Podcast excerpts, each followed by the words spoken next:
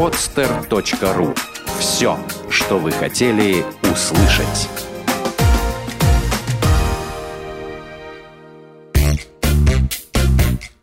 Занимательные крыжики. Бухгалтеры шутят. Удивительные приключения собачки в детском саду. Однажды в небольшом ведомственном детском саду одного районного центра проводили инвентаризацию имущества.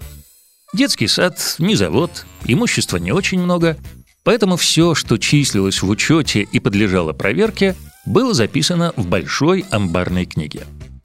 По какому принципу книга велась? По-простому. Когда купили, тогда и записали. Итак, Сидел проверяющий, листал книгу, готовя инвентаризационную ведомость, иногда читал отдельные позиции, стараясь отделить хозяйственный инвентарь от игрушек. А то все подряд.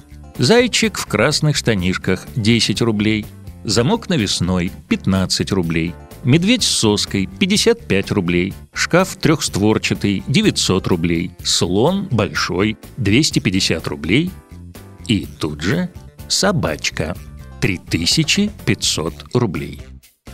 Проверяющий заинтересовался, что еще за дорогущая игрушка. Идет к заведующей и просит.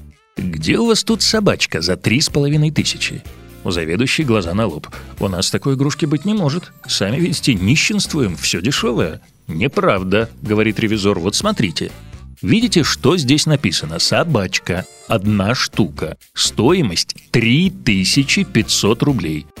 «Не знаю», — говорит заведующая. «Давайте искать вместе, мне самой стало интересно». Стали искать. Все группы перерыли. Нет дорогой собачки, хоть ты тресни.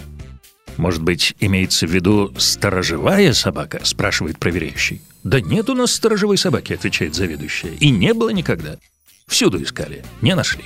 Ревизор бушует. «Самую дорогую игрушку куда-то задевали. Украли, небось, домой унесли. Заведующая не знает, что ей делать. Подсудное же дело, недостача. Да еще на такую сумму. На всякий случай, дело было после деноминации 1998 года. В общем, решила заведующая идти за помощью к бывшему бухгалтеру учреждения, которое раньше вела учет по детскому саду. Та уже давно была на пенсии. «Помоги», — говорит заведующая. «Ревизор ищет какую-то дорогущую собачку, которая у нас числится, а я точно помню, что у нас отродясь дорогих игрушек не было. «Ладно», — говорит бывший бухгалтер, — «пойдем, я покажу, где ее искать». На следующий день старушка приходит в детский сад и говорит заведующей и ревизору. «Хотите на собачку посмотреть? Пройдемте в подвал». Те удивились, но пошли. Спускаются в подвал. Бывший бухгалтер показывает на проложенный там телефонный кабель. «Вот вам», — говорит она, — «и собачка, которую вы найти не могли». Вы не забыли?